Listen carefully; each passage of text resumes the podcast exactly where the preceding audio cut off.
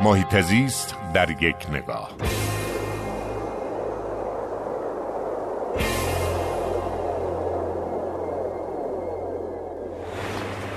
دوستداران محیط زیست به کمک ورزشکاران اخیرا کمپینی رو راه انداختن با عنوان نظر طبیعت.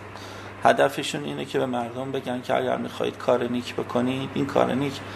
فقط کمک کردن به کودکان بی سرپرست کودکانی که دچار سرطان شدن زنان سرپرست خانواده ساختن حسینیه ها و مسجد ها و مدارس نیست.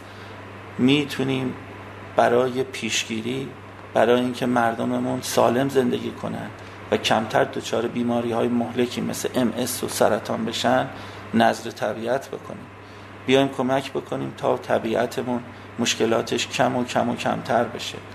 اخیرا گروهی از دوچرخه سواران از ورزشکاران عزیز از قم را افتادن به سمت مشهد و رضا و در مسیرشون در نیشابور مورد استقبال دکتر مزفری فرماندار نیشابور قرار گرفتن. این فرماندار از جمله فرماندارانیه که با دوچرخه حرکت می‌کنه و قرار مهرما به اتفاق خانم ابتکار اولین خط دوچرخه برقی رو در نیشابور افتتاح بکنیم.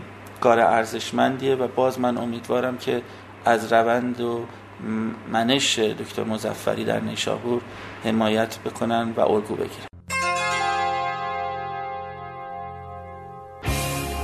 هر جا حال محیط زیست خوب است حال مردم خوب است.